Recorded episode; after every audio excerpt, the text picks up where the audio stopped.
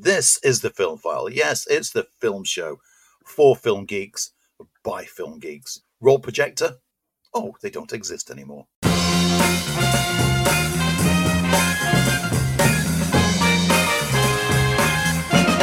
Hello and welcome to the Film File. I'm Lee Ford. And I'm still Andy Beacon. And this week, the show is sponsored by good friend and listener to the show, Harvey Morton, who has a book coming out in December that we have a special exclusive offer just for you lovely people out there. As you know, Harvey was a guest on the show. He's a, a, a young entrepreneur, and Harvey's story is inspirational. A journey from being bullied at school, told by the teachers he would never succeed, to winning his first business award when he was 14 years old. If you want to know more about Harvey's story, you've got to simply do this. Uh, his book will be coming out on the 19th of December. Uh, it's called Succeeding as a Young Entrepreneur.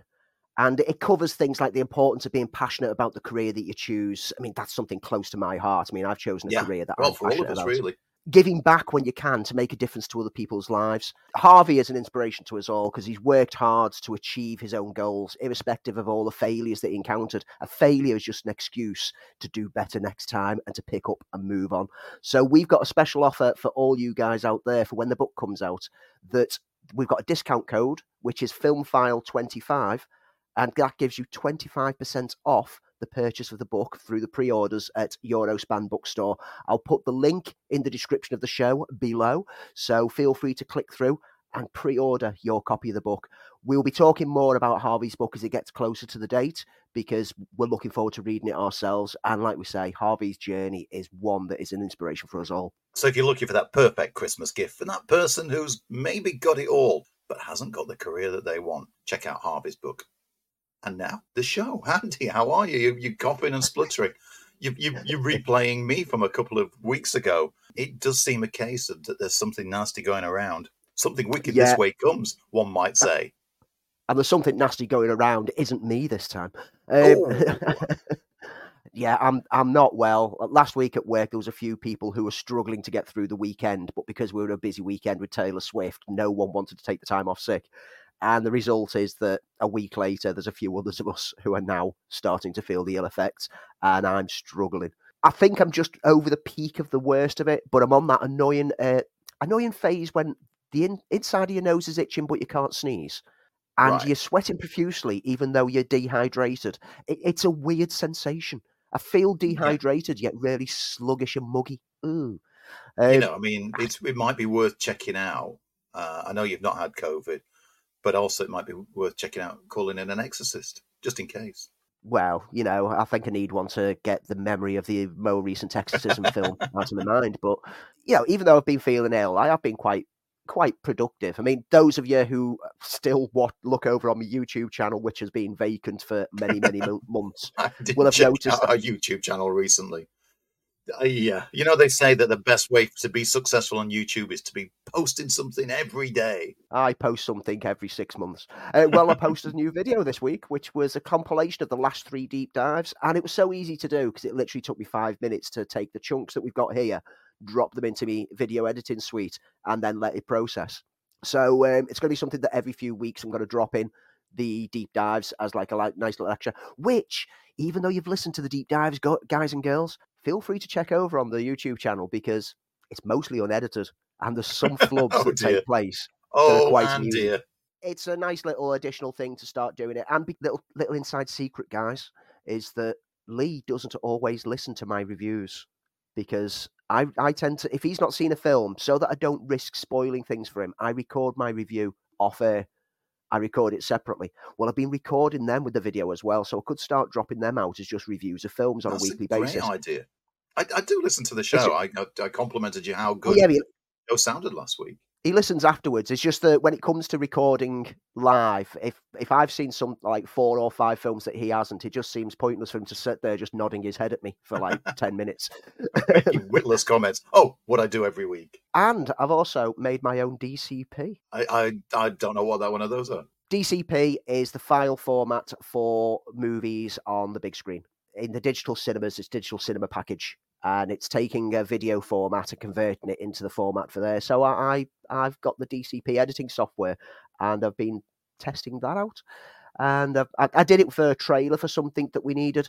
Um, we needed to get it onto the projectors as we test one, and it worked a treat. So now I'm starting to come up with ideas of what we can do to, you know, have our theme tune playing in the background of like a little plug sting to drop into um, occasional Ooh, shows. I like because, that. I like that.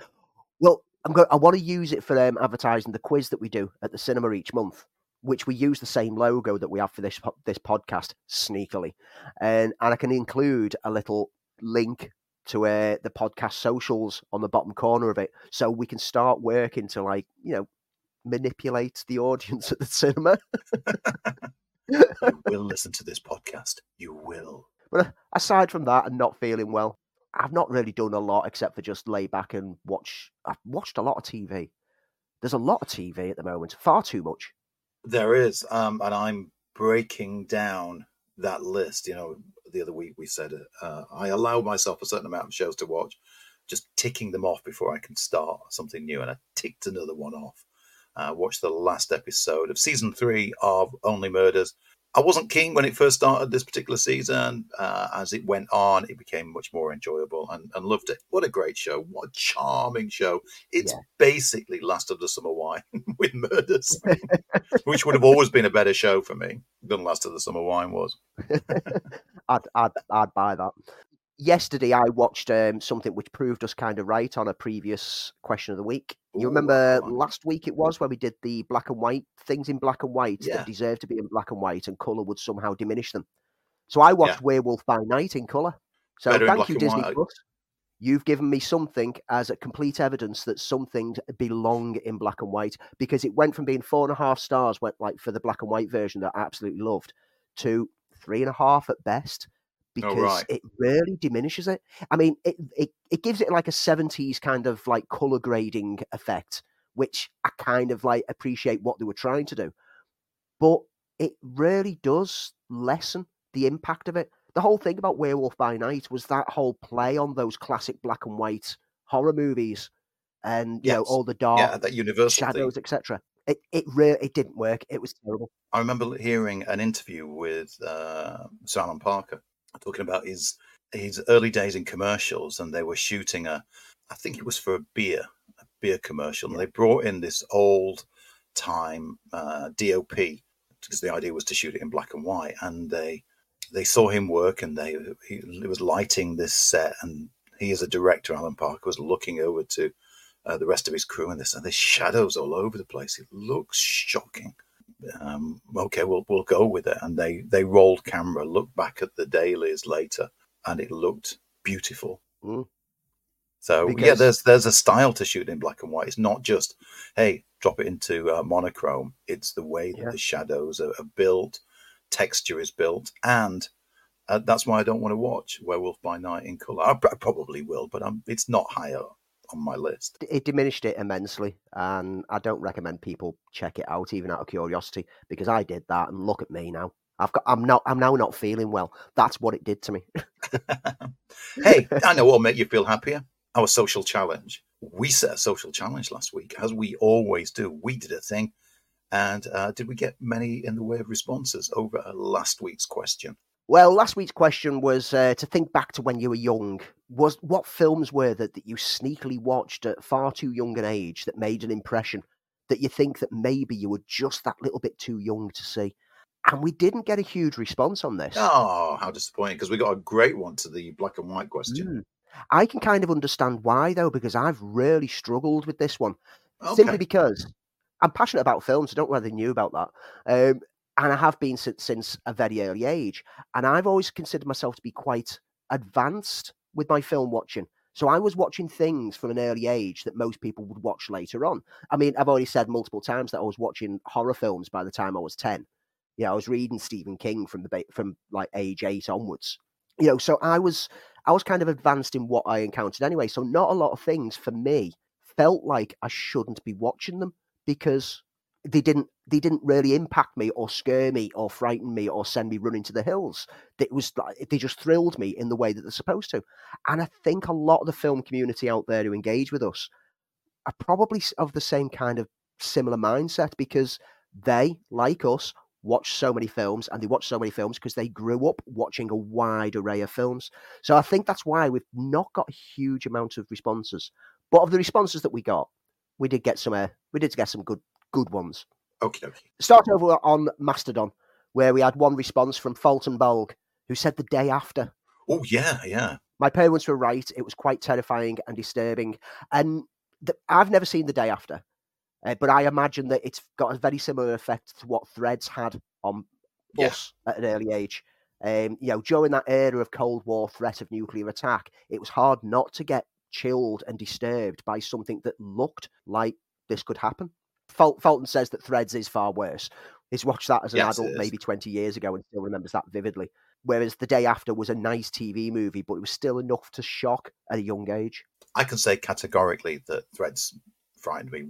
Our school was involved uh, as as the extras in it, and uh, I shouldn't have watched it. My my mum didn't want me to watch it, and uh, I did because you know teenager, and yeah, that that that frightened me. I mean, we've we've said in the past that with regards threads, you you know, it's set in Sheffield, so if you if you live in Sheffield, it, it kind of hits a bit closer to home. Over on Blue Sky, Apple Park Films said it wasn't sneaky, but my parents showed me RoboCop when I was two. Two, I tell you. so that's um, Apple Park Films. Good old Adam Nelson, who we had on the show. Uh, but RoboCop at two. That's that's crazy thinking, man. Yeah, the fact that you remember it as well. I mean, I think that would stick in your head regardless. Yeah, yeah. Over on X Twitter, Imran said Salem's Lot in middle school. Now we've spoken about Salem's yeah, Lot yeah. before and how chilling that is, even as an adult. And watching that at a young age, yeah, I can see that kind of being a popular choice for most people. That it, it, it's a film that still chills us now, and I think We all- everyone has had an experience with that. We all talked about it the next day at school. It was one of those frightened us up to. Over on Facebook, we got the most responses. Lindsay Story, who remembers her mum forbidding her to watch Basic Instinct. I can see why. Uh, but she went and watched it anyway. When she found out, she got the whole "I'm so disappointed in you" speech. it, it's it's funny. It's it's that thing that that reoccurring thing is you weren't allowed to watch it, but hey, you went and watched it anyway. That that's the point of this discussion. this is why I've never forbidden my children to watch anything because I know as soon as I say I don't want you watching that, Yeah. they're going to watch it because that's what I used to do. Of course, you'd go and look out for things that you're being told not to watch it because you need to know why you're not allowed to watch it. She also remembers staying up early hours on Thursdays to watch Amicus films when she was in her early teens. Loved them, but think if I watched them as an adult, I'd have thought they were corny. It's the nostalgia of watching them when you're Yeah. young, but was definitely too young when she first watched The Exorcist. Regan terri terrifies her, and she couldn't watch it for years. I get it, totally get it. Uh, they left it. It did a number on me seeing that for the first time. Again, watched it when I was far too young. Lee Leary gave us uh, Salem's Lot, so another one from Salem's Lot there. Genuinely chilling, genuinely chilling. Um, he remembers his mum threatening him to go to sleep with the glickies and then scratching on the window. Scarred for life. That's what parenting's all about. I've discovered. It's those little moments of, of, of putting a child into catatonic fear. I, I, I- replied to that just simply saying parents can be dicks at times. I know because I've done similar things.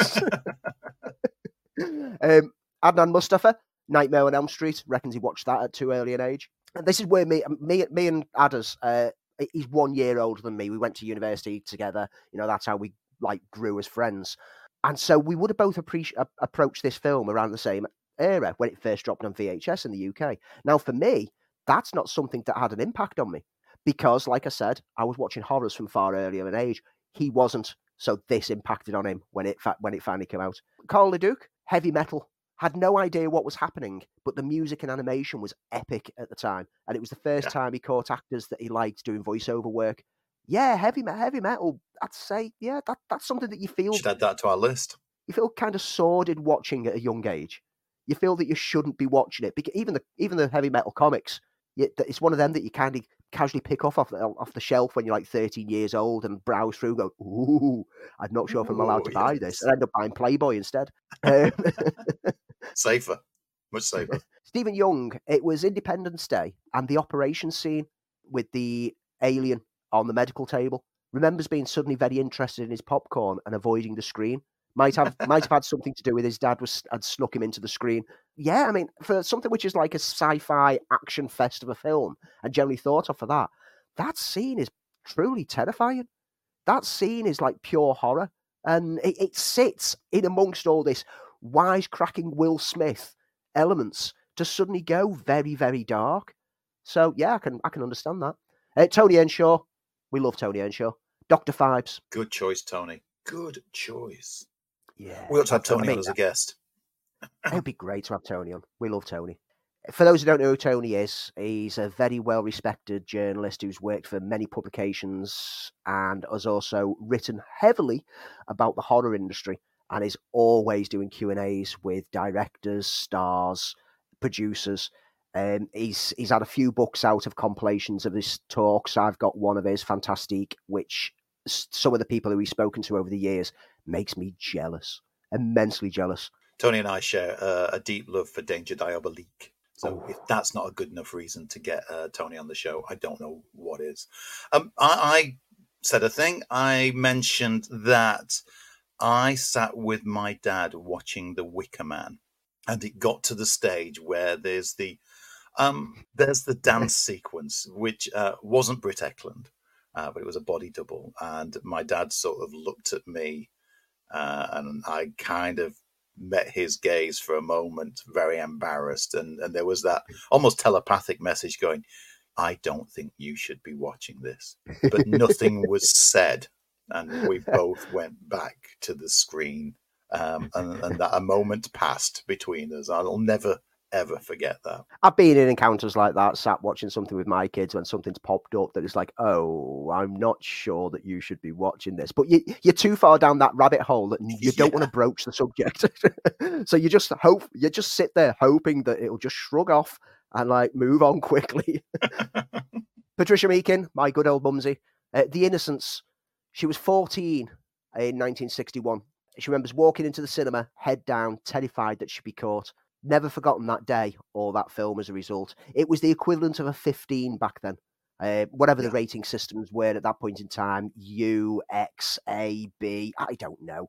They've changed the rating system so much. It was- was the was- equivalent of double like X was something that you really couldn't see. X was over eighteen, and that reminds me of actually uh, going in to see my first X movie, and I was being I was far too young. And I I remember it was Enter the Dragon. Yeah, they- they slapped an X on pretty much everything. I mean, X now is generally considered to be, oh, that's pornographic. But X was not just pornographic. Um, X was just basically the equivalent of the 18 rating now. There's loads of X rated films from the 70s that you would think, really, that's X rated? I mean, Yeah, the first, all the Hammer what was the first X rated film? Was, wasn't it Midnight Cowboy was the first X rated? I think so. In I, the I UK. think I think you're right there. Great film. We should deep dive that at some point. Yeah. James Bryan, The Thing, watched it. On, watched it on his first TV, a black and white Ferguson. we, we only spoke last week about me having a black and white portable TV. It's great to know that other people share that memory. um, it was on the BBC in the mid 80s. It was the first film to give him nightmares. Still class it as my favourite John Carpenter film, a- alongside Big Trouble in Little China. It's all in the reflexes. And the thing's a great choice. But again, I mean, James is around about the same age as me. He'll have seen it around about the same time as me. I thrilled at the thing for the use of special effects. I wasn't shocked or horrified or felt that uh, I was scared by it. And I just think that I just think that maybe I'm twisted inside. I ju- I just think my upbringing was too horror focused that I'm not disturbed by things. So for me, I mean, it was tricky to think of something that I felt that I shouldn't be watching. And the best I could come up with was on TV and the Hammer House of Horror series. And I've All said right. this before that was the episode The House That Bled to Death, which I think was four episode four or five. I was seven years old when that aired, and I'd watched all the other Hammer House of Horror episodes before it, and I'd regularly watched things like Tales of the Unexpected and stuff like that, post watershed, like thrillers and you know horror charged entertainment. But this was the first one that impacted on me in such a way that I burst into tears and had to leave the room screaming.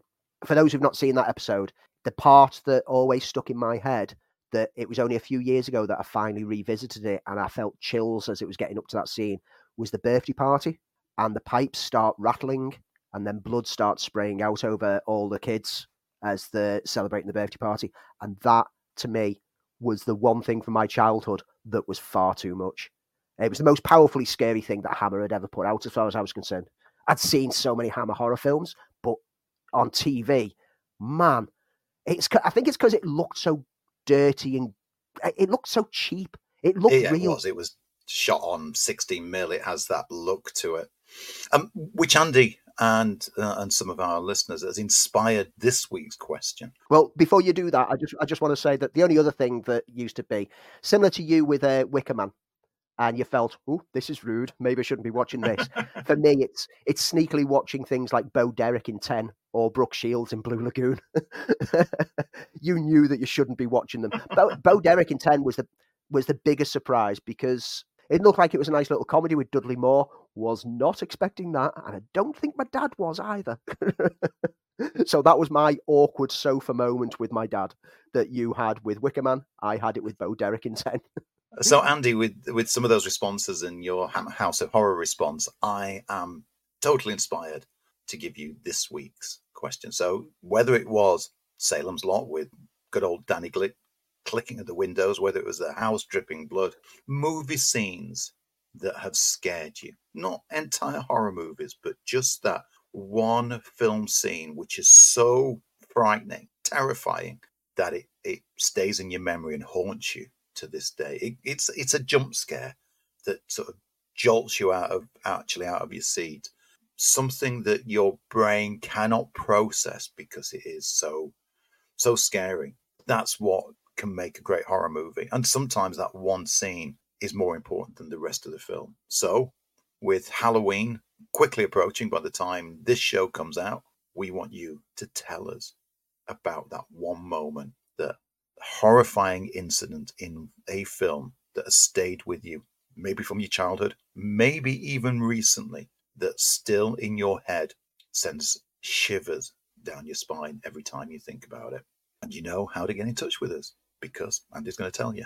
Yeah, all you have to do is head over to social media channels. We're on pretty much all the major social media channels and some of the side ones. Search for Film File UK, you'll find us over there. Give us a follow and watch out for the question getting posted out. Respond to us via there. If you don't do social media, you can email us the answer podcast at filmfile.uk. Or if you're listening on Spotify, the question is in the show description below. Reply to us directly via Spotify, and you'll get your name read out on the show next week. You will indeed. I can't wait to hear your responses because we've all got that one scene. As I said, Danny Glick. That's all I'm going to say. Danny Glick. So, what do we have on this week's show? We've got so much to share with you. We have a deep dive into Sam Raimi's horror classic, The Evil Dead, and all the little deads that came after it. We've got reviews of. I've seen Killers of the Flower Moon, which I'll be talking about, but it won't take me three hours 26 to talk about. Pet Sematary Bloodlines, which won't take me three minutes to talk about. and Slotherhouse. Yes, we've got a couple of low budget horrors to talk about this week. I'll be mentioning Bodies, which landed on Netflix this last week. So before any of that, we've got box office and we've got news and we've got our news music. So we've got the box office. Last week, when we left you, uh, Taylor Swift's Eras Tour was basically kicking cinema butt. Does that trend continue? And I'm pretty much guessing that it has. So in the US, it's been a close call this weekend, but Taylor Swift held that top spot for a second week, taking 31 million to add to her total for her Eras tour. Martin Scorsese's latest entry opened in second place, taking 23 million. The Exorcist Believer held into third place with 5.6 million. Paw Patrol are still making their mighty movie hit the big screen with 4.5 million this weekend. And the 30th anniversary re release of The Nightmare Before Christmas captured everyone's imagination again to take fifth place with 4.1 million. Here in the UK, it's the Trolls who took the top spot. Trolls band together straight in to the first place with 3 million taken this weekend. Killers of the Flower Moon once again in second place, taking 2.5 million. Taylor Swift drops down into third place this week, taking 2.36 million this weekend. Leo opens in fourth place with 1.15 million, and Paw Patrol in fifth place, taking another 800,000 to add to its UK total. Taylor Swift's Eras Tour has currently taken 160 million worldwide. It's fantastic turnout for a concert movie. And Killers of the Flower Moon is up to 44 million so far. The long run time obviously limits the amount of shows that it can get. Hopefully, it'll get some good word of mouth and keep some running in future weeks before it finally lands on Apple TV later down the line. Um, here's an interesting fact based on the back of Taylor Swift. The Taylor Swift Eras Tour film has already grossed more at the US box office than all the combined 2023 DCEU films. I mean, that, I mean, it's not saying much. I mean, you, you could have basically taken five dollars and you've you've beaten most of the DCEU. we we said last week about the people who were being like snobby about it, and saying why is a concert in cinemas because people want to see it and because it's making money. And Taylor Swift, sharp head on her shoulders, she's apparently taken fifty seven percent of the box office take directly for her.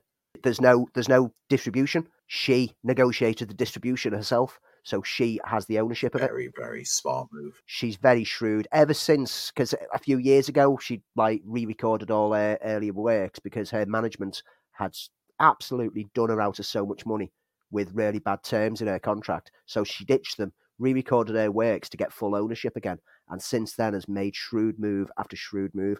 I may not be a fan of her music, but I have so much respect for her business acumen. Yep, she's basically beaten Shazam, Fury of the Gods, The Flash, Blue Beetle, and, and probably Black Adam as well, just over basically the last week or so. Now, is is it going to be any better for the Marvels, which is expected to beat her movie's opening weekend of uh, 92.8 million? Well, we're, we're going to see very, very shortly. So the actors strike, Andy. Where are we with that? We're no further along, but the actors and studios are planning to resume talks this coming week after the talks over the previous weeks failed, as we discussed last week. Both parties are kind of desperate now to get something moving, but none of them want to back down on the key terms. Hopefully, we'll start to see some better negotiations going on. In additional strike news, uh, SAG-AFTRA has also announced that it's got going to schedule more bargaining sessions for video game contracts in the hope of uh, averting a secondary actors' strike. Talks between SAG-AFTRA and a group of around 10 major video game companies broke off last month without an agreement. But at the time, both parties indicated that they would like to continue to negotiate. It's possible that the video game industry might get impacted by all the strikes because they're suffering from the same kind of kickbacks as what the oh, okay. film industry and TV industry are having. Last month, membership voted overwhelmingly to authorise a separate strike against the game companies if talks can't reach a deal before the November the 7th deadline. Video games might be next on the chopping block or de- for delays if these don't go well, but they are hoping to avert it. And again, if the Screen Actors Guild strike going on at the moment can get resolved with some terms and conditions that are agreeable, then that will probably carry across into the actors for video games. In addition, now this was a bizarre one. Did you see the announcement by SAG AFTRA that its yes. members should not dress up as popular characters for Halloween? I Actors who did. are members of the union uh, were basically prohibited for this Halloween to dress up as film or TV characters and post those images online. No costumes like Barbie, Oppenheimer, Wednesday Addams, or any Marvel superheroes will be allowed.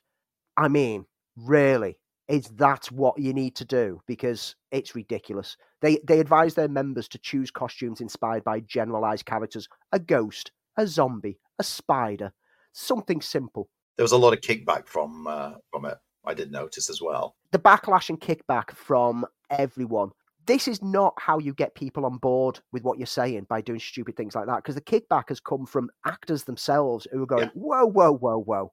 Seriously, focus on sorting us out a deal that works rather than telling us how to enjoy our time with our families. And I don't think any of the actors are going to take this one seriously, and they will be ignoring this strict advice from SAG AFTRA here because, come on, it's Halloween. They want to dress up with their families and have fun and forget about the cares of the world. Stop trying to force people to not have fun. Focus on getting the, the right deal for the kit for the back end deals. Sort out the AI issues. Stop hassling about someone dressing as Spider Man. Well, I've, I've, got some film news for you, though, Andy. Might cheer you Have up. you? Corin Hardy, the Irish director, directed uh, The Hallow, uh, directed episodes of Gangs of London and The Nun, has announced that his next film is a high school horror movie titled the Whistle. The project has lined up a pretty good cast of uh, young actors, including Dafne Keen, who played Laura X23 to comic fans uh, in Logan. Basically, a group of students come across an ancient Aztec whistle, which, when blown, unleashes, well, some kind of a curse. Nick Frost is also on board. Keen is also set to appear in the upcoming Disney Plus Star Wars series, The Acolyte. Dafne Keen's so good. Anyone who watched his Dark Materials series for the BBC and HBO will know what she can bring to anything. Uh, I'm interested to see what she does as her career moves on further. Over to Marvel. Uh, Steven DeKnight, who was the showrunner of Netflix's three season Daredevil, uh, has commented on the news that we'd covered about how they've scrapped what was what had already been filmed for the new Daredevil series, and then they're going to rejig it and rethink it all through. We know that fewer than half of the show's planned 18 episode run had been shot before the strikes halted filming, and that they, in the meantime, they've looked at it and gone, "Whoa, we need to change this." Well, Steven DeKnight's comments on it are, are pretty to the point. He's not happy that the show is scrapped, and have consistently stated the opposite. However, I am delighted that they finally realised you need an actual showrunner who's a writer to make a series work. And I echo those thoughts. I completely agree entirely. Yes, Steven DeKnight, I was as taken aback as you were that Marvel have not had showrunners for the past few Yeah. years. And Yeah. you look at the product that was put out, and you can kind of understand Always feels a little bit directionless, doesn't it? yeah, so hopefully we'll start to improve things going forwards, but we have to wait and see. And also with Marvel, with the strikes all going on, Shawn Levy has now said that he's uncertain if the third Deadpool movie will still make its May the 3rd, 2024 release date. All speculation online is saying that it's shifting. There's been no confirmation from the Marvel studio at this point in time. As we know, that Deadpool was one of the projects that was still filming when the writer's strike hit in because they were Yeah. confident they had the script. And then they got to a point that they needed writers. And then the actors' strike started as well. And everything was put on hold. Since July the 14th, production hit has hit pause completely and it's been on ice ever since. In an interview with The Wrap, Levy expressed his concern about the Deadpool 3 delay, saying, I don't even know if we officially have a release date now. I know we were going to be May the 3rd. Certainly, the actor strike and the long pause in production have put that release date in true risk. We've shot half the movie, we've edited half the movie. We're dying to get back to work and get this movie out next year. In addition, Levy was recently attending a Kansas City Chiefs game alongside stars Hugh Jackman and Ryan Reynolds. And they were there alongside Taylor Swift, who apparently is good friends with uh, Reynolds' wife, Blake Lively. And that sparked rumours now that Oh, is Taylor. Swift cameoing as Dazzler in the Deadpool movie. Sounds like fan wish fulfillment to me. Well, Levy has he's got no comment, but the way he's done a no comment has sparked the rumours even more because what he said was, I'm going across the board, no comment, because that's a double whammy. That's Taylor related and it's MCU related. I'm no dummy. You're going to have to wait and see. Way to really make people. yeah, let's let's nip that rumor in the bud by just going, well, it is MCU related, so I'm not talking about it. Wink, wink. Um, I think it'd be a good uh, if if she is going to cameo as Dazzler. I think she'd make a good Dazzler. Over in DC World, uh, responding to fans on social media, as he always does, uh, DC Studio co CEO James Gunn has once again made it clear that each of the DCU slates of movies will showcase a, a very different style and a very different tone based on the director's own individual style. And I think looking at some of the best work that has come out of DC, looking at Joker uh, in particular, it was the directors who who brought something different to it that made the films stand out. So Gunn, as we know, is going to shoot uh, Superman Legacy, uh, but he is stating that with each film there will be a shift from project to project, and that will reflect the unique sensibilities of all those filmmakers involved. I rewatched the Suicide Squad uh, uh, yesterday, and it is it's so James Gunn, and that's why it stands out. I know he, he didn't do it at the box office, but it, it, felt fresh and different, and it had that that Gunn sensibility to it. DC, if anyone who reads DC comics knows that there's such a wide array of styles and tones, even across the connected universe of comics. So you shouldn't expect the films to all feel exactly the same. They shouldn't all be grim, dark adventures with Batman because Superman is not a grim, dark adventure. And I don't want Green Lantern being grim, dark adventures. And I don't yeah. want The Flash being a grim, dark adventure. So fingers crossed, the future of the DC universe and DC brand on film is going to be a bit more creator led. And I'm always one for creator led stuff. Andy, I, don't mean to get you back into therapy, but did we mention the Winnie the Pooh blood and honey situation? Oh, do, do we have to? I mean, I'm oh, still no, no. suffering yes. Yes, yes, we do. Yes. Okay. What's the situation then? okay, so in a uh, a school in the US, kids sat down to watch what they thought was going to be a nice Winnie the Pooh adventure. Turns out it wasn't at all nice uh, in, in many different ways, as they were shown uh, Winnie the Pooh, Blood and Honey. Now, according to the news, the teacher let it run for far too long, even after the first sort of uh, bloody incident. And that I, I, do find hard to believe. But of course, uh, being in the world that we live in, um, kids were triggered, lawsuits taking place, and uh, um, you can see that showing a movie of showing Winnie the Pooh blood and honey to anybody but to fourth graders in particular was was a, a, a bad move. He let it run too long. What more than one minute?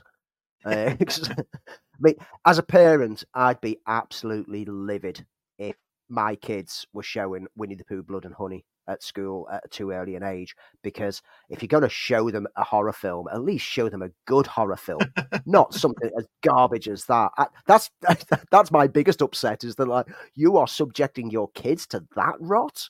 At least put nightmare on elm street on let them watch something good. Yeah.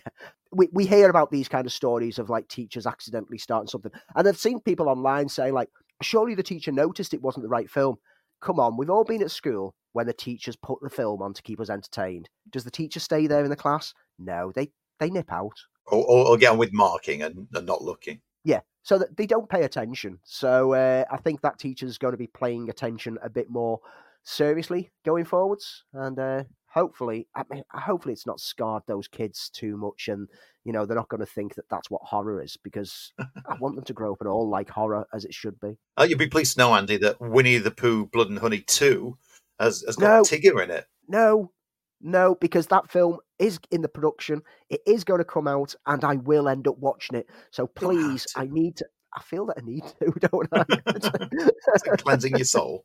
This is akin to me watching all the Sky originals last year. This is something that I feel that I need to do, no matter how much I don't want to. Anyway, let's move. Let's move away from Winnie the Pooh, Blood and Honey, and all the nightmares that it brings to my head. James McAvoy is going to direct a film for the first time. I saw this story. Uh, he's making his feature directorial debut on a true life true life tale about two Scotsmen who impersonated an American rap duo in the late nineties. It's the story of story. two young men from Dundee, Gavin Bain and Billy Boyd, who were regularly having their musical ambitions ridiculed for having the wrong accent. So they reinvented themselves as Californian rappers, with the duo re recording their own tracks with fake accents. They hit London claiming to be an established duo known as Silibil and Brains, along with claiming that they were childhood friends with Eminem. The film is currently untitled, but will show how they bagged themselves a record deal, got hefty advances, and even appeared on MTV before they were uncovered and their dreams crashed and burned. There's been a documentary about this back in 2013 called The Great Hip Hop Hoax, which I, think I need to track down before I watch this film. But James McAvoy, who you'll know as the actor in the X Men films and also in Split, marvelous actor. Yeah. If he can be half the director that he is an actor, this is going to be a great little film. And I'm very interested to see what he does with it. Uh, apparently, Ridley Scott has shared his thoughts with director Fede Alvarez on the upcoming Alien. Uh, it seems to be subtitled Romulus. Whether that's what it's going to be called when it's released, we don't know. But he says given a pretty much a thumbs up to an early cut of the film, which Ooh. has made Fede Alvarez a very happy man. But I, we'll wait and see. I always get skeptical when the creator and kind of originator who has some rights to a franchise or may reta- regain the rights to it starts bigging it up before it comes out because we saw it with the Terminator franchise when James Cameron, with every Yeah, single one of the films, told us how yeah. it was amazing until like it came out and then he go, actually, uh, it's not that good. I've got more confidence in Ridley Scott because he's not someone to hold back on his opinions anyway. We know from previous interviews and like his discussions on things that he's not going to play the game. He will speak his mind. So I've got more confidence that maybe there is something here. And Fede Alvarez, I've got some love for his style. So let's remain optimistic, but also with a hint of skepticism at the same time. So Scorsese has obviously been promoting Killers of the Flower Moon, and he's confirmed during it that his next film that he's going to be adapting is David Grann's non-fiction book, The Wager. Don't know that one. It's a story set in the 1740s, beginning when a patched together boat with 30 emaciated men landed on the coast of Brazil. The men claim to be the survivors of a British ship that crashed onto an island in South America's Patagonia region, and their tales of surviving the seas and elements make them heroes. Six months later, another, even more dilapidated vessel is found off the coast of Chile. This ship, carrying three survivors, claims the other men were actually mutineers and accusations start to fly. The British Admiralty set a special trial to uncover the truth of what exactly happened on the island and whose story is right. This film has taken precedence over other projects that Scorsese has had planned. He's had um, a Jonah Hill led Jerry Garcia biopic on the back burner, a DiCaprio led Teddy Roosevelt biopic. He's got an adaptation of Marilynne Robinson's novel Home and his previously teased Jesus film that he wants to tackle. So he's showing no ti sign of slowing down. I know some people said Killers of the Flower Moon, if this was his last film, it'd be the perfect thing to go out on. Scorsese ain't going to roll over and give up. Scorsese's just constantly going to be making films, and I'm glad for it. When it comes to Christmas ghost stories, Mark Gatiss seems to have got it sewn up, and he's back this year with another ghost story. Okay, they've been a bit hit and miss, but I'm always there for a Christmas ghost story. That's one of my, always one of my things. It's one of my my traditions.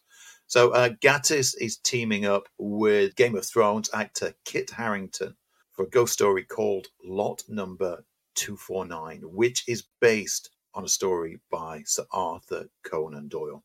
Written and directed by Gatiss, who previously adapted uh, some Doyle's work in uh, Sherlock, and as I said, is responsible for a whole ton of adaptations of M.R. James horror stories for Christmas. I'll be there. I'll be there for it. Last little bits of uh, quickie news. So first of all, I'm going to end up watching this. I know I am.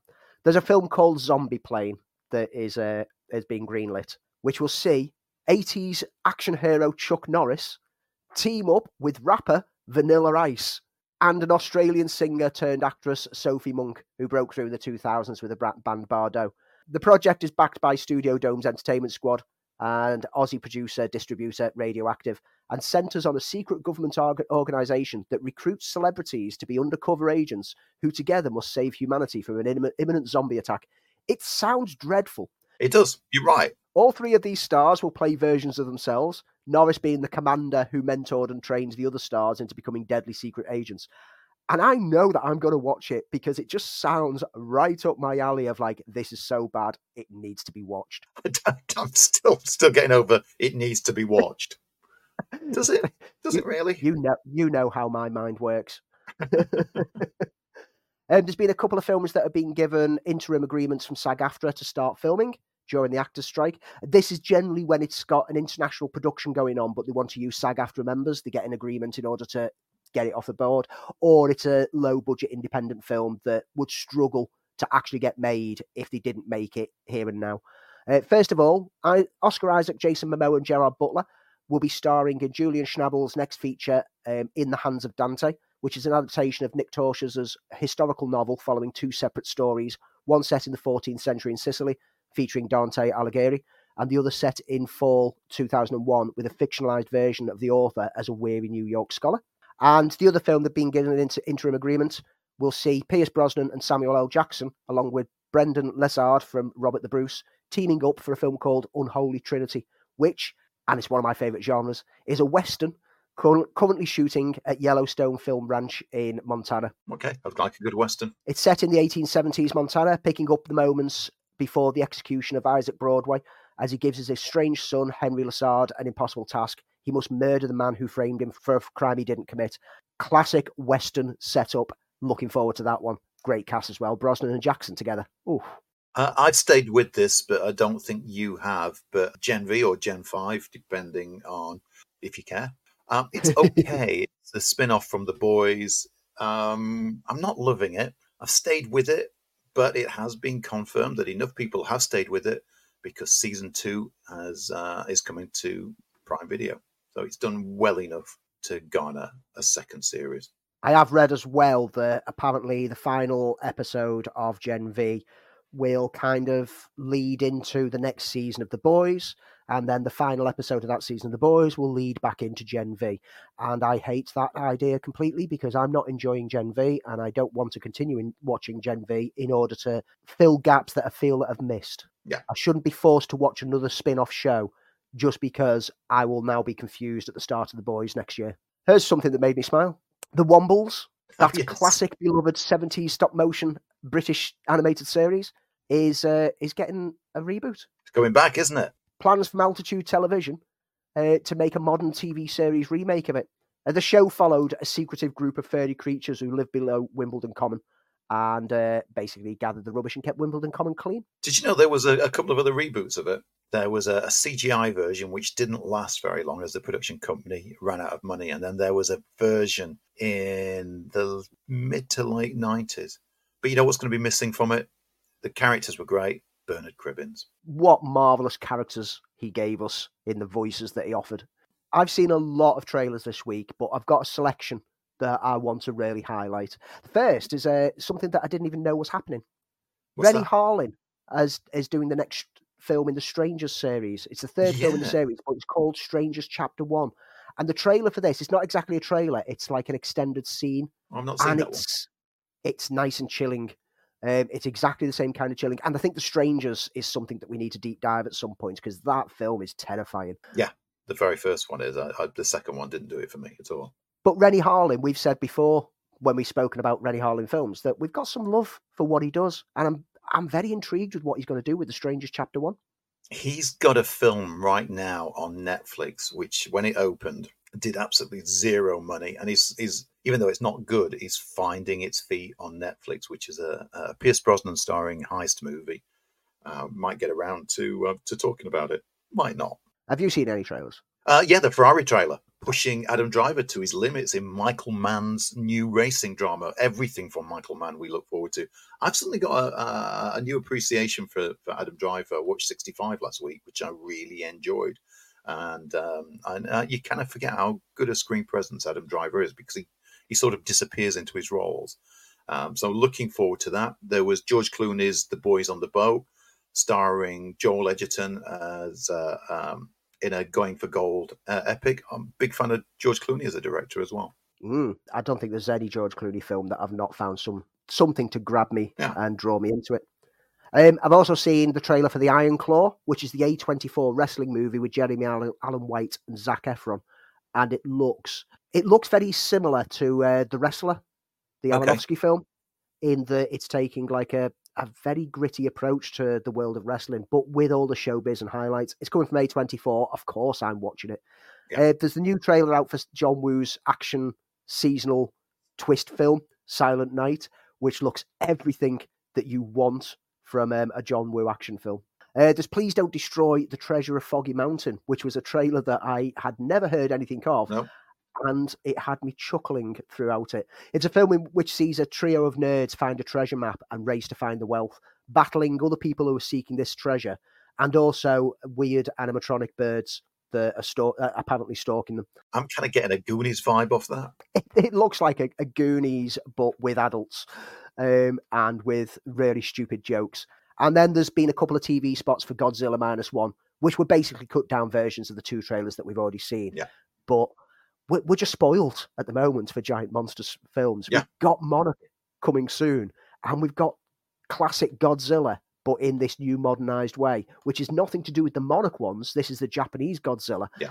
We're spoiled. We're spoiled, and I love it. You're waiting for one kaiju, uh, waiting for ages, Um, and then a whole bunch of them come crashing through your, through your roof.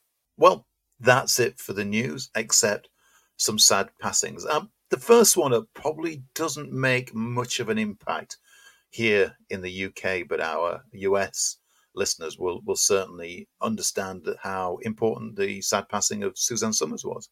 Yes, uh, she passed away age 76. In a statement from her longtime publicist, it was revealed that Somers passed away peacefully in her home last Sunday morning, surrounded by family. She first came to attention when she cameoed in American Graffiti, the George Lucas film, which has been on our deep dive list for quite some time now. Yeah. And she broke through in 1977 with ABC comedy series Three's Company. She played Chrissy Snow opposite Joyce DeWitt's Janet Wood and John Ritter's Jack Tripper uh, making a huge name for herself. It was only when she demanded a five-fold increase in her salary around the fifth season that it was led to her being written out of the show. But she's popped up in various other TV shows. She's the sheriff, step by step, as well as becoming very wealthy through her own branding multi billion dollar business empire built up on infomercials and serving as, as spokeswoman for the muscle toning thigh master device. She's been in films in some like some films such as Bullitt, Magnum Force, Serial Mom, Billy Jack Goes to Washington, and she also guest spotted on popular TV shows such as The Rockford Files, Starsky and Hutch, and The Love Boat. Like Lee said, in the UK, probably someone that you had to know of in order to know. But for those of us who did know of some of her work, um, it's a it's a sad loss. Three's Company, by the way, was the Americanized version of Man About the House, which starred uh, Richard O'Sullivan.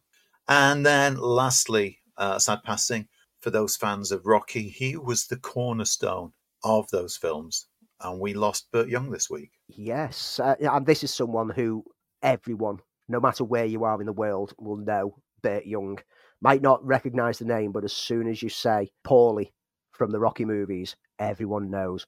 Burt Young was extremely prolific. He popped up everywhere through the years, from notable roles such as Rodney Dangerfield's chauffeur in Back to School he played a, a, young hood in Sergio Leone's Once Upon a Time in America, a fisherman in Polanski's Chinatown, a trucker in Peckinpah's Convoy. He was a driver in Killer Elite, a mob boss in Mickey Blue Eyes, a hardworking husband in Last Exit to Brooklyn, a, cr- a criminal in The Gambler, parent of a trans woman in Transamerica. He's another one of those actors that never really got a lead role, was always a supporting actor, but always a good supporting actor who brought something and you looked out for in the films that he popped up in because he was so good. Even had TV work in shows such as The Sopranos, Columbo, Tales from the Crypt, Law and Order, Walker Te- Texas Ranger, Outer Limits, everywhere. He was a beloved actor. Um, passed away age 83 this week. Yep, great character actor and and a sad loss. And that, folks, that's the news. If you're enjoying the show and you haven't already done so, uh, why don't you subscribe to the Film File? And if you've done so, at least tell your friends that this is by far the coolest film podcast out there.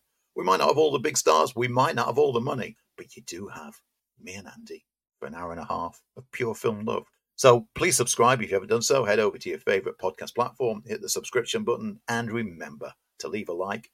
And please tell all your friends. You can also get in touch with us via social media platforms. Uh, Tell us about your favourite films. Tell us what films you want us to cover. Just head over to any social media platform, search for Film File UK. If we're on there, send us a message. Or you can email us, podcast at filmfile.uk. We'd love to hear anything that you've got to say about the world of film, TV, and entertainment. If it's geeky, we need to know. And don't forget, as an exclusive offer to our listeners, you can pick up a copy of Harvey Morton's inspirational book, Succeeding as a Young Entrepreneur, with a whopping 25% discount. In the book, Harvey shares his inspirational journey from an early life of being bullied at school and being told by teachers that he would never succeed, only to go on to win business awards at the age of 14 and continue his success through perseverance and determination, working with well known brands including Sheffield Hallam University and Santander and the BBC. Harvey's tale is an inspiration to us all, and he shares the secrets to his success in this new book head over to eurospanbookstore.com, search for Harvey Morton, and apply the code FilmFile25 at checkout to get a whopping 25% off. The book releases just in time for Christmas, so it makes the perfect present for that person in your life who what has dreams and ambitions but doesn't know how to reach them. And now it's time for this week's deep dive. Dive,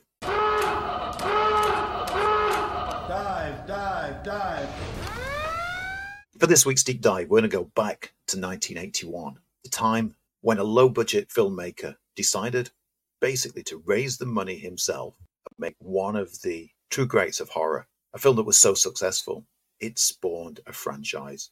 He got his pal, Bruce Campbell, along with actor friends, to tell the story of five college students vacationing in an isolated cabin deep in the woods, where they find an audio tape that, when played, releases a legion of demons and spirits. Four members of that group suffer from demonic possession, forcing the fifth, Ash, to survive an onslaught that gets gorier and gorier and scarier and scarier. Yes, Sam Raimi's The Evil Dead. I have seen the dark shadows moving in the woods, and I have no doubt that whatever I have resurrected is sure to come calling for me.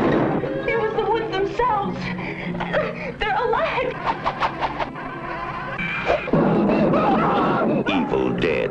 They got up on the wrong side of the grave. Evil Dead from New Line Cinema. So frightening no one under 17 admitted. What I was liked about Sam Raimi's Evil Dead, more so than the film itself, is just the amount of gusto that Sam Raimi threw into this film. This is a film which is a, a labor of love. The whole production process of how he raised money from from dentists of all people to to make this make this work. He secured ninety thousand dollars from uh, investors, and he shot The Evil Dead. That really did rethink horror films. It was banned in the UK, but it made a big star out of Bruce Campbell, and it made an even bigger star out of director Sam Raimi, who of course went on to direct the Spider-Man films and last year's Doctor Strange Multiverse of Madness. So it's probably apt that we don't just look at The Evil Dead, but we look at it and its success across five films, a TV series, numerous comics, a video game.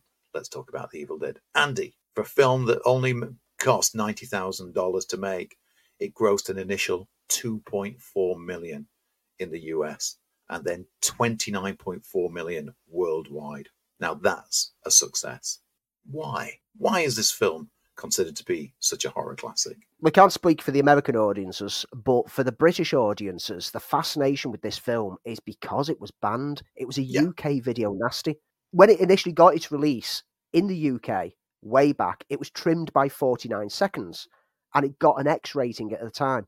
On home release, it got released briefly on home release in the UK on VHS and took a hundred thousand pounds within like that run before it got pulled because the time that it got released on VHS, video releases were not rated by the BBFC. And this is where the whole video nasties aspect came in. And it's because of films like The Evil Dead that the introduction of the Video Recording Act and classification system for home releases was brought in.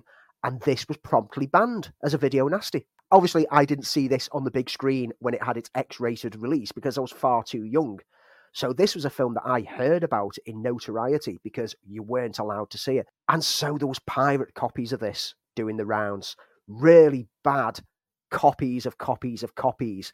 And you clamoured to sit with your mates and watch this banned film and see what all the shock and like what what all the shock and the furor was all about. In the UK, when it finally got released on home release again in 1990, another 66 seconds were removed from it. I didn't know that. I remember the initial cut, but I didn't realize there was a, mm. a, another minute and a half cut out of it. And I remember picking that up on the 1990 release with the 66 seconds cut. And because I'd only seen like grainy copies of copies of copies, I couldn't quite work out what was missing because the versions that I'd seen had never been great. The uncut version took until 2000 to finally release in these shores when the DVD box set came out with the all three films. So we didn't get the proper version of this film until just over two decades ago. Interestingly enough, I I now don't know which version of the film I initially saw. now, like everyone else, I saw a uh, shall we say uh, a hooky copy on uh, VHS. Scared me to death in a way that it was its graphic use of violence and, and horror that really touched a nerve. Looking back on it now, you can see that the film has has a really dark sense of humor that runs through it, which is which is prevalent, I think, in all of Raimi's work. Uh, he knows how to get you to jump out of your seat, but he also gives you the opportunity to to sort of give a little bit of a of a laugh afterwards, which I mentioned when we we talked about Evil Dead Rises was something that was missing that that sense of humor, that dark sense of humor that, that runs through it. It's it's bravado filmmaking, and I think it inspired more horror filmmakers than probably anything else. The fact that Raimi on a low budget put together impressive special effects. He got fantastic performances out of non actors, and of course, Bruce Campbell went on to do so much more. He had a real sense of developing a look and a style, the use of Dutch angles, uh, mm. the camera dolly that they created because they couldn't afford to, to have a camera dolly, and also um, the, the shaky cam, which was their way of emulating Steadicam, which gave the film an absolutely unique and polished look against other kind of low budget films that came out yeah. Similar in that that particular time. Raimi set out his style for direction, which were elaborate, well conceived, and was great storytelling in a way that he's used that throughout his career. This is the calling card for Raimi. And you know, everything that he grew his style into over the following films that he did afterwards is prevalent within here. It, all the origins of it is in here. Like you say, is is having to improvise with like his own version of a uh, Steadicam, which was basically plopping a camera on a plank of wood and having two operators run through the woods with it. And that is now the most iconic fluid motion of the Evil Dead moving like towards the cabin. The Vaso cam is the one that I always love, which is where he just basically took a few pieces of wood, put loads of Vaseline on it, and then just let a camera slide down it so you get like a fluid like motion to zoom in on something. It was such clever experimental filmmaking from someone who had only basically made eight millimeter short films with his buddies to be so creative in such a pressure environment, and it was a pressure environment. Uh, the cast and crew will talk and have talked in depth about how the 12 days of shooting for the main bulk of it was torture. The cabin that it shot in was also where they slept, ate, and sweated all around each other.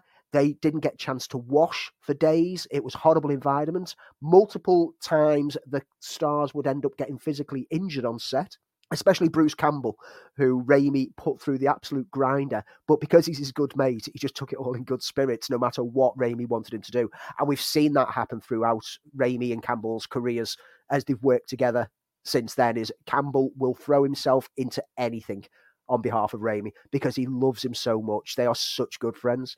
It's just a prime example of experimental filmmaking that works.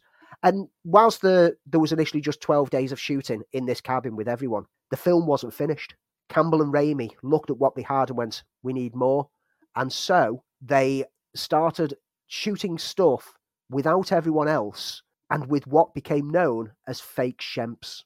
Oh yeah, which is, um, if I remember correctly, is Ted Raimi. Yes, uh, Ted Raimi, or occasionally a couple of other actors, were basically brought in on standby so they could take do different shots, reshoot things, add more elements in without having to bring the original cast back because it was a low budget. They didn't have the money to pay them to come back. So it was just used friends and family. Ted Raimi has constantly become a part of Raimi's films ever since because he is known as the fake Shemp.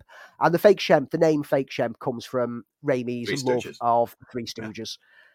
Yeah. And you will see the listings in every Raimi film. There'll always be a fake Shemp listed in there, and it's usually Ted Raimi. And that's just basically he's used a substitute actor to stand in for people who weren't on set at the time. As Bruce Campbell remarked, it's a low budget film. It's got rough edges, but even so, there are parts of the movie that are visually stunning the editing was inspired by Brian De Palma's uh, film Blowout, uh, which we again we should talk about at some point. And uh, Joel Coen of the Coen Brothers helped out on the edit of that film. Of course, a friendship that grew into them working together on other films. So we know for a low budget film that it took the world by storm. Uh, it gained a notorious following, so much so that uh, there was a sequel a sequel that was kind of a remake, a reboot, but decided to do something a little bit, a little bit different. Amongst all the cast in the first Evil Dead, Bruce Campbell became the standout star. However, his character didn't seem like it was someone who would ever go on to be anything major iconic. So it took The Evil Dead 2 to kind of retell Ash's story and then take it in a different direction. It's Evil Dead 2 that makes the Ash character suddenly become this like scenery chewing and wisecrack quipping action hero in the horror industry. And we could we could actually do deep dives individually about all the Evil Dead films because the making of each of them has so much depth to it.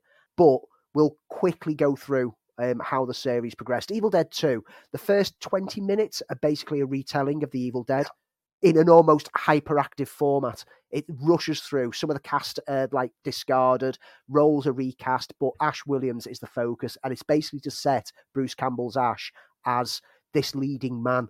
He goes in the original Evil Dead. He's very nerdy and not very like not not very sure of himself, but he needed to be something different for this one.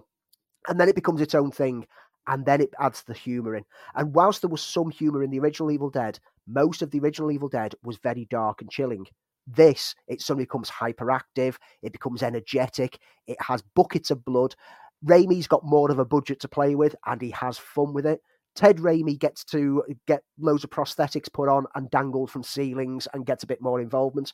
And it all becomes basically what the franchise would move on to be going forwards. It becomes a comedy horror of extreme proportions. Uh, and that was followed then in 1993 by Army of Darkness. And this time, you could say that Dead by Dawn, Evil Dead 2 was a black, very black comedy horror. This is a fantasy comedy horror with the emphasis strongly this time on the comedic elements of the film. Yeah, with Army of Darkness as well, it, Raimi gets a chance to show his love for Harryhausen kind of special effects with some stop motion skeleton scenes that are lifted straight from the Harryhausen workbook. Uh, they'd already done stop motion in the very first Evil Dead film. Uh, I, I, still think that finale, which has like all the Evil Dead slowly melting away in plasticine form, is so creative for the low yeah. budget that it was. But in Army of Darkness, he got chance to really go to town. And it's a film that hasn't stood up well to the test of time for me. On revisits, I've become less enamored with it. It, it is silly. It yeah. is silly in places. One time on the time it get released, I remember I remembered seeing Army of Darkness on the big screen because it was the first time that I could see an Evil Dead film on the big screen yeah, because yeah, the others only saw it on home release. And I was just blown away by it. I thought it was fun. It wasn't as bloody as Evil Dead 2. And this is one thing that I like about the Evil Dead films is even though they're kind of the same story, they kind of retell the story at the same time and they all take different approaches. The first one is dark, it's twisted, it's got some light humor, but most of the time it's chilling and menacing cabin in the woods. The second one is over the top, bloody comedy horror. The third one is mythical fantasy um, with a with a slightly horrific twist, but with a huge amount of comedy. And then at the end of this, it had two different endings. Army of Darkness. Yeah, which which one did you see? At the cinema, it was the Shop Smart, Shop S Smart. Yeah, that, that was the one I saw. And then on home release, it got released with the I Slept Too Long being the proper ending. And then we had nothing except for comic books to pick up the story and video games. And boy, the comic books and video games picked up the story well. They picked up on the I slept too long story and then told how Ash would get back to his time through the comic books and through the video game stories. And everything seemed linked to some degree, in the same way that the films are linked to some degree. There's changes done to the history and the chronology every time that there's a new Evil Dead.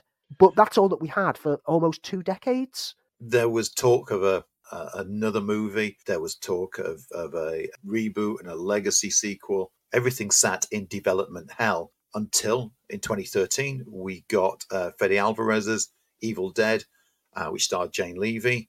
Uh, and even though this was a, a, moderate box office success, it still meant that this were there was room for another Evil Dead film. And this plays very much as a as a kind of reboot remake kind of movie uh, with elements that are taken from the first film uh, and done in a very different different way. This time we've got a, a female character, uh, Mia Allen. It's okay. There are bits of it that I like. It doesn't knock me out, but it, it's it's okay. I've got love for Alvarez's film because it goes back to it being a serious take on horror. It does linger on some of the absolute infliction of pain and violence in an almost Saw-esque kind of way at points. But I think Alvarez earns it in the way that he he creates the tension. It brings it back to being a horror cabin in the woods. Yeah. It takes away the humor, strips it back to the bare bones. And I've always loved the original Evil Dead over the other Evil Dead films anyway. I've always preferred that style. So I right. loved that he went back to that. Not too long after that, people wanted more Ash Williams, and we got more Ash Williams. We got Ash versus the Evil Dead TV series that lasted for a couple of seasons and it picked up the tail. Now, where did it pick the tail up from is the big question because it doesn't pick it up from the end of the third film. It kind of assumes that you you kind of know some of the comic stuff that happened and the video game stuff that happened in between, and so it just picks up as like Ash is now back in the present time. He's kind of like he's kind of a reject of society who gets drawn back into this twisted Evil Dead world again. And it's I, think that Ash versus the Evil Dead is absolute absolute genius of TV making. And then this year we got Evil Dead Rise uh, from director Lee Cronin. I remember saying that yes, it works because it does something different with the Evil Dead. It works because there are some truly horrific moments in it. But the one thing for me that that, that was missing from that that was the humor. I felt I was being bludgeoned throughout that film with horror after horror, and I wanted it to lighten up a little bit. I think you had a better time with it than I did. I did, but I I still think it's the weakest of all the films because yeah it was it was more or less just playing the notes. It felt like a, a, a just a retread of Evil Dead Two, only in an apartment building, and like you say, without the humor. I'm still going to be there day one on any future Evil Dead film, be it part of Raimi's brand or part of this spin-off darker take on it. I'll always be there because I find that the whole concept of this Book of the Dead, bringing demons into the world, is something that can get played on. And there's nothing new in anything that Raimi came up with here. I mean, so many people think that Evil Dead was the originator of the Cabin in the Woods kind of franchise. No, there's there's films as far back as 1947 with the Red House, which was Cabin in the Woods. Raimi was just taking an already established trope and just bringing it for a modern audience. But Raimi's Evil Dead, I think it's safe to say, is the originator of the modern take of the Cabin in the Woods series of films, and it inspired so many other films and so many other franchises ever since. There was a recent video game that came out in 2022 called Evil Dead the Game. Uh, I don't know it, not played it, but the film has one heck of a legacy, uh, considered by many to be one of the great horror movies of all time. Let us know what you think. But if you want to catch up, give yourself five nights of complete horror to watch the entire Evil Dead series.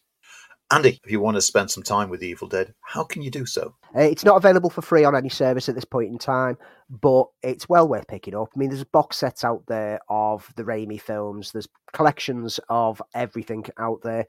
Pick it up on Blu ray, treat yourself. Or if you just want to watch it on a streaming service, you can pay to rent it or purchase it on all the usual channels, Apple TV, Apple TV, etc., etc. The recent film Evil Dead Rises you can find on Netflix, and you know what? If you're looking for something to watch on uh, on Halloween, give it a go. But if you really want to watch some Evil Dead, go back and find Raimi's original. We'll be back next week with another post Halloween deep dive. And now it's time for this week's reviews.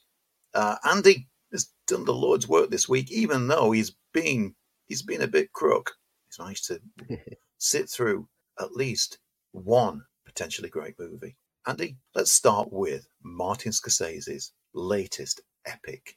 That's Killers of the Flower Moon. I was sent down from Washington, D.C. to see about these murders. See what about them? See who's doing it.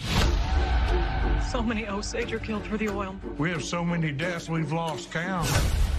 If anyone knows anything about it, you must come to me. Your uncle. Are you scared of him? First, I have many friends. I'm gonna tell you who did it. Oh my God. Killers of the Flower Moon. Martin Scorsese's latest film has had a lot of press focused on the runtime, causing a huge debate as to whether 3 hours 26 is too long for a film that is released to the cinemas, and whether the movie going experience should be shorter. The problem with such a discourse is that it fails to take into account whether the end product actually deserves or earns that time. Yes, this film is long, and yes, it feels every bit as long as it is. But I'll be damned if I can think of any moment within this whole feature that could have been excised in order to make it shorter. If anything, I found myself so immersed in this story and the characters within it that I would have happily sat through more. It's adapted from the book of the same name by David Grann. Killers of the Flower Moon tells the real life tale of the murders that took place in the Osage Nation in the 1920s and the manner in which they were covered up or disregarded by the authorities due to conspiracy and manipulation by oil barons who exploited the indigenous people of the nation. It's a heavy piece of material to adapt, and it tackles some sadly all too relevant themes of prejudice and corruption. The story primarily focuses on Ernest Burkhart, played by Leonardo DiCaprio, who returns from the war and seeks employment from his rancher uncle, William the King Hale, played by Robert De Niro, a landowner who has close, friendly ties with the Osage people. However, Ernest soon finds that his uncle's true intentions are to manipulate the wealth of the Osage for his own benefit, and he instructs Ernest to get close to Molly, played by Lily Gladstone, an Osage whose family owns a substantial share of the oil head rights. Ernest falls for Molly, and he must battle between his love for her and his sense of duty to his uncle, stepping closer to corrupting himself as he does so. As you'd expect from a master of cinema, Scorsese crafts a beautiful looking film packed with detail. Cinematography from Rodrigo Prieto is sumptuous throughout, with landscapes, environs, and interior locations all captured through wonderful lensing. The screenplay from Eric Roth and Scorsese paces perfectly to slowly build the tale, taking time to flesh out all the names involved and give depth to even the most minor of players. The music score layering a menacing tension, underplaying key scenes, keeps us uncertain as to everyone's true motives until the final act plays out the whole dissection of everything before it. The cast here are all on excellent form. And if the only criticism that can be levied is that DiCaprio occasionally, and very briefly, it must be said, becomes almost a caricature, you know you are watching players at the top of their game. Lily Gladstone, in particular, is mesmerizingly brilliant throughout, from her quiet aloofness at the start to the first genuine looks of joy and amusement to her sorrows later on. Not one moment of her on screen is wasted. And even when not speaking, she conveys so much through simple glances or gestures. When working alongside heavyweights who've been under Scorsese's tutelage many times, it would be easy to get buried into the background, but she holds her own and casts a dominant shadow over even De Niro at times, making her the true star of this film. This is a compelling true story, presented by a master artist who rarely misses the mark. The final scene alone is a work of inventive majesty. True life films always end with a wrap up of what happened after the events, usually played out via holding cards of script on screen. Here, instead, we are swiftly thrust to a radio play being enacted in front of an audience, where the wrap up for a final episode of a dramatization is being delivered, with the final lines being read by the director, Scorsese himself, in such a heartfelt manner that if you hadn't broken emotionally before that point, you certainly will as the credits start to roll. This is three hours and 26 minutes of essential viewing. And whilst it be coming to Apple TV Plus in the not too distant future, it's one that deserves to be seen on the largest screen that you can find in a theatre. It's Scorsese. I really, really want to see it. But it, the running time of this particular uh, movie just throws open some some interesting points for me, which is the idea that when Scorsese was clearly got full directors uh, has a full director's vision and has final cut on his films. It makes me wonder whether there are there is a film that is made for online purposes uh, for streaming purposes and a film made for cinema purposes, and uh, and they're two very very different animals. Now you've got Scorsese being able to do the film exactly as he sees it, as he did did with The Irishman, but uh, it's a different cinema going experience watching something at home where you can go right. I'm going to watch. I'm going to break this film into several parts, maybe uh, three hours worth, and watch it that way. I, I, I'm just kind of interested in to see where filmmakers go, where there's clearly a, a, streaming service wants you to sit in your seat for as long as possible, not watching another channel, as opposed to going to the cinema where three and a half hours, even the best film in the world, becomes a bit butt crunching after a while. Like I say, This was three hours 26, and it felt like every bit three hours 26, but it felt like it earned all three hours and 26. I was not broken away from the screen at any point. I did not feel that I needed to pause it and disappear. I think it earned it. I think it deserved the breathing space that the three hours 26 gave it. And I think a lot of people who are being critical about the length of this film are forgetting that, you know, the classics and the epics of the past century include films like The Ten Commandments and Ben Hur, which were much longer than this. This is just a, a, a throwback to letting a film take as long as it needs in order to tell the story. And I think if it had been edited down and tightened up, I think it would have lost some of the dramatic impact and flow. So, Andy, your next film is? Complete change of pace. We're going to move over to some horror, and I've got two films to talk about, both of which landed on Paramount Plus recently and both offer that low budget horror experience, one for good, one for bad. So I'm going to start with the good, and that is Slotherhouse. So cute. What is that? That's a sloth. If you're interested, I could sell you that one. They're really that slow? Maybe they just tricked us all. In the jungle, she's a beta, but out here, she's an alpha. Alpha? It is a wild animal. You don't even know what it eats. Alpha?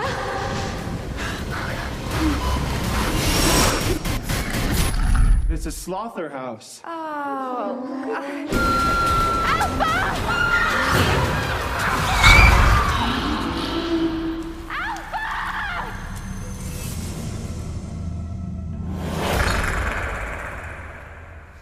When you pick a film called Slotherhouse to sit down and watch, having read the basic synopsis of a sorority house adopting a sloth as a mascot only to find it starts to kill them one by one, you pretty much know what you're setting yourself up for, yeah?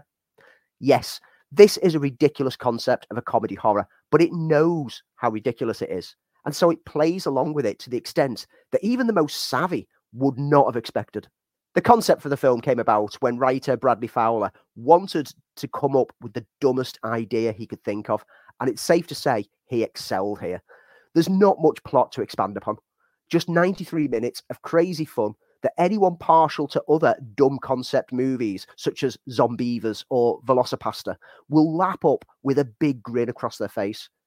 If I was to put my serious critic head on, I could mock the low rent dialogue. I could rip apart the sloppy acting, the comically bad effects, but in doing so, I'd be missing the point entirely. This film knows what it is, and it wants you to just sit back and laugh along as it tests the water of how silly it can get. And trust me, without spoilers, the manner in which the sloth itself, a cute yet cheaply animated puppet, kills the college kids gets really silly. As a result, I found myself enjoying this far more than it would have deserved if it tried to take itself too seriously. Remember Winnie the Pooh Blood and Honey? Yeah, this was a fun packed watch, and I can genuinely see me watching this one again. You, you've gone in a direction I didn't expect, sir. It knows what it is, and that's what makes it work. It's having fun. Coming from that one, the other film was Pet Sematary Bloodlines. First place I learned about death was a pet cemetery. Dead things buried in that land would come back as something else.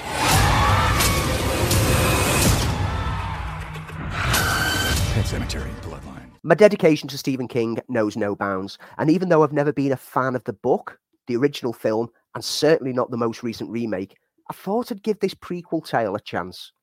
Set in the late 60s and focusing on Jud Crandall, it tells how he always dreamt of escaping his hometown until he discovered the dark secret of the cemetery in the woods and his family legacy as he connects with old friends to confront an ancient evil that plagues the town of Ludlow. Despite the presence of names such as Pam Grier and David Duchovny, this film is a bland, uninspired extension to the legacy of King's Tale with nary a memorable character embedded throughout the short, yet drearily drawn out runtime. Atmosphere and menace, which the best of King Tales are packed with, is sidelined here for cheap shocks and bland gore. The film tries too hard to play the mystery of the burial ground, seemingly ignorant of the fact that the audience already know the mystery. So any attempt to build dread and mystery around it is just wasted. Why they thought this prequel was a wise move to make is anybody's guess, when the original film and the recent adaptation, of which this is closely linked to, already told us all we needed to know about Jud's past, is unsure. maybe a sequel could have built upon the already tired story a little bit better. But as it stands, this ranks alongside those multiple Children of the Corn sequels as poor attempts to wring some more menace from a King concept that should simply stay buried and never come back. That's kind of the impression. Exactly everything you've just said is is the impression I got from looking at the trailer. I looked at it, I was tempted to watch it, and then then no, I had to say a defined no. Um, I'm quickly going to talk about a series that landed on Netflix because it should appeal to um, the geeks in all of us. It's a series called Bodies, which is an adaptation of a Vertigo series uh, written by Si Spencer and Barnsley's very own artist, Dean Ormston. Just a quick aside before I get any further into it. Uh, I met Si Spencer years back because he was from Sheffield, and uh, he helped me become a writer. He he passed away uh, a couple of years ago. Very much a sad loss. He, he was far too young to go. Uh, you'll recognise his name from Doctor Who magazine, uh, Hellblazer, Vinyl Underground for Vertigo. He worked on several TV shows, including EastEnders and The Bill, uh, and contributed scripts to Grange Hill. Uh, a fantastic bloke, uh, a great writer. But this series really sticks, and we don't we don't talk enough about TV. But this one I'm going to mention. In 2023, an anonymous corpse is found on the streets of London. The twist is the exact same body is also found in 1890, 1941, and in 2053. Detectives from across different time periods investigate some very disturbing secrets that soon emerge.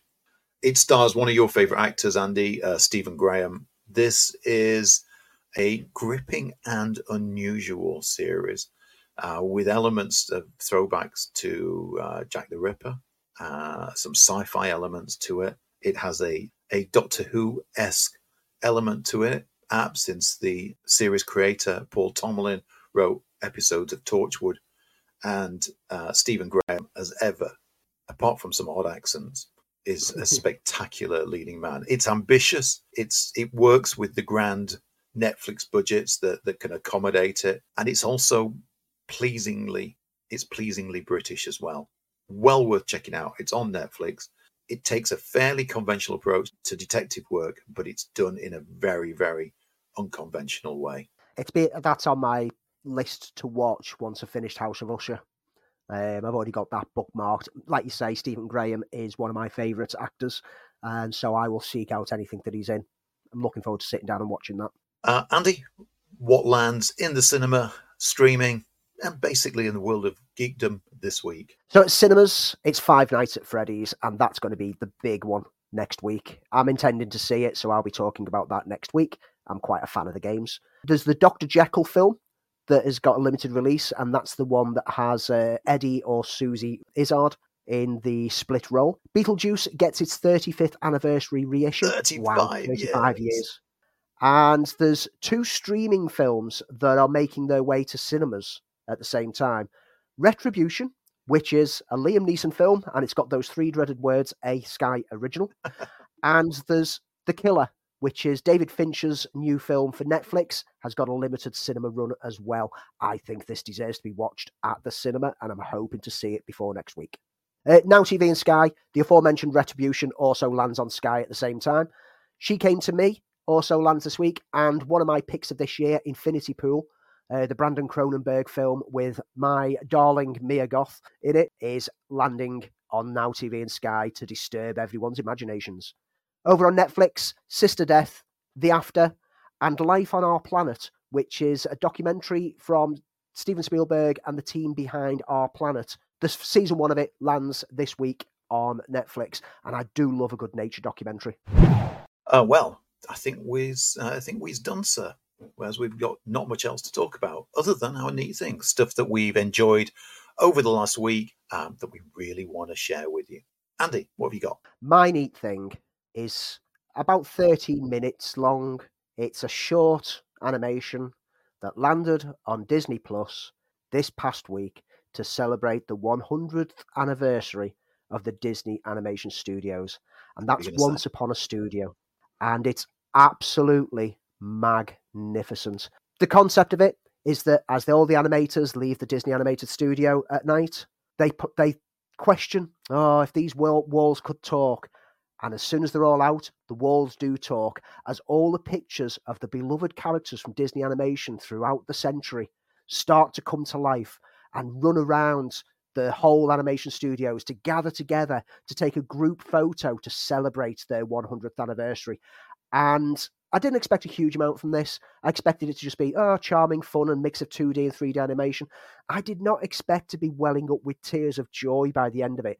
10 minutes and then three minutes of end credits. And it had me as an emotional wreck at the end because all of your favourites are in there somewhere. Everyone gets a chance to shine. And this is a beautiful, beautiful tribute to the 100 years of magic and memories that the Disney Animated Studio have given us.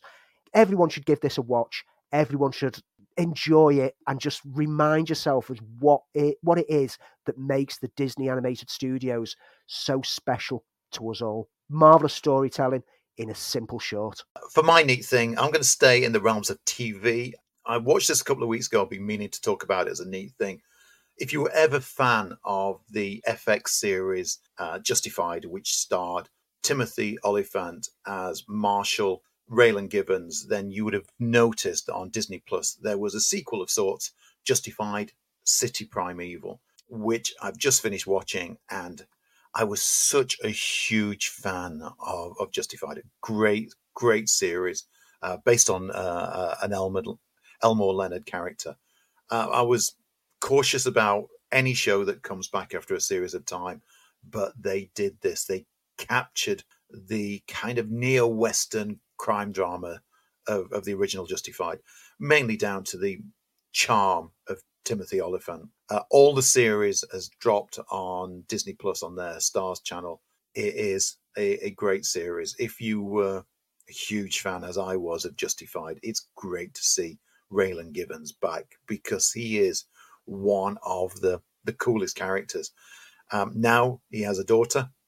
Uh, now he has uh, a new setting, this time in Detroit. It's well worth your time. If you don't know the original series, then give it a try. Uh, it, it gives you enough to recognize just how good a series this is.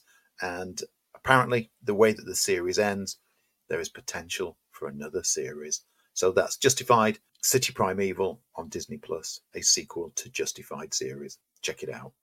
And that, folks, that's us done for this week. Uh, we'll be back post Halloween next week for a brand new show. And in the meantime, um, Andy, I hope you're going to get uh, get yourself much better.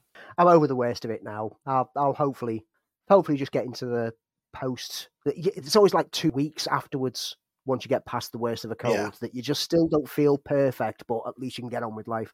Uh, as long as I'm better by next Tuesday when it's uh, the quiz night at work. Yes, Halloween at the cinema, we've got a Halloween quiz going on, and uh, I'm dressing up for it.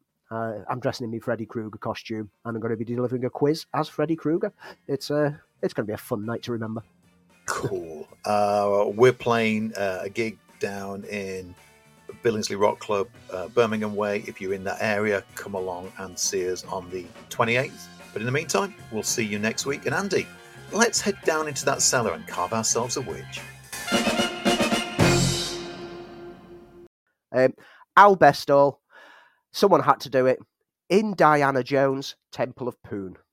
the porn version of the famous Indiana Jones franchise, which I just I just took the joke that he put in there and just took it one step further by saying, "Does she get a good molar ramming?" oh, anyway, is that going to make the cut? I don't know. I'll decide when it comes to the edit. If not, it'll be on the end or it'll be on the video.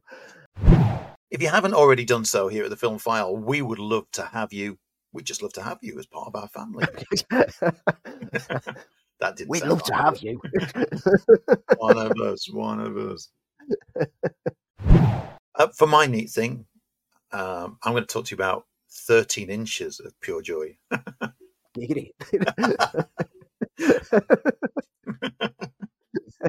Are you getting centimeters mixed up again? Yeah.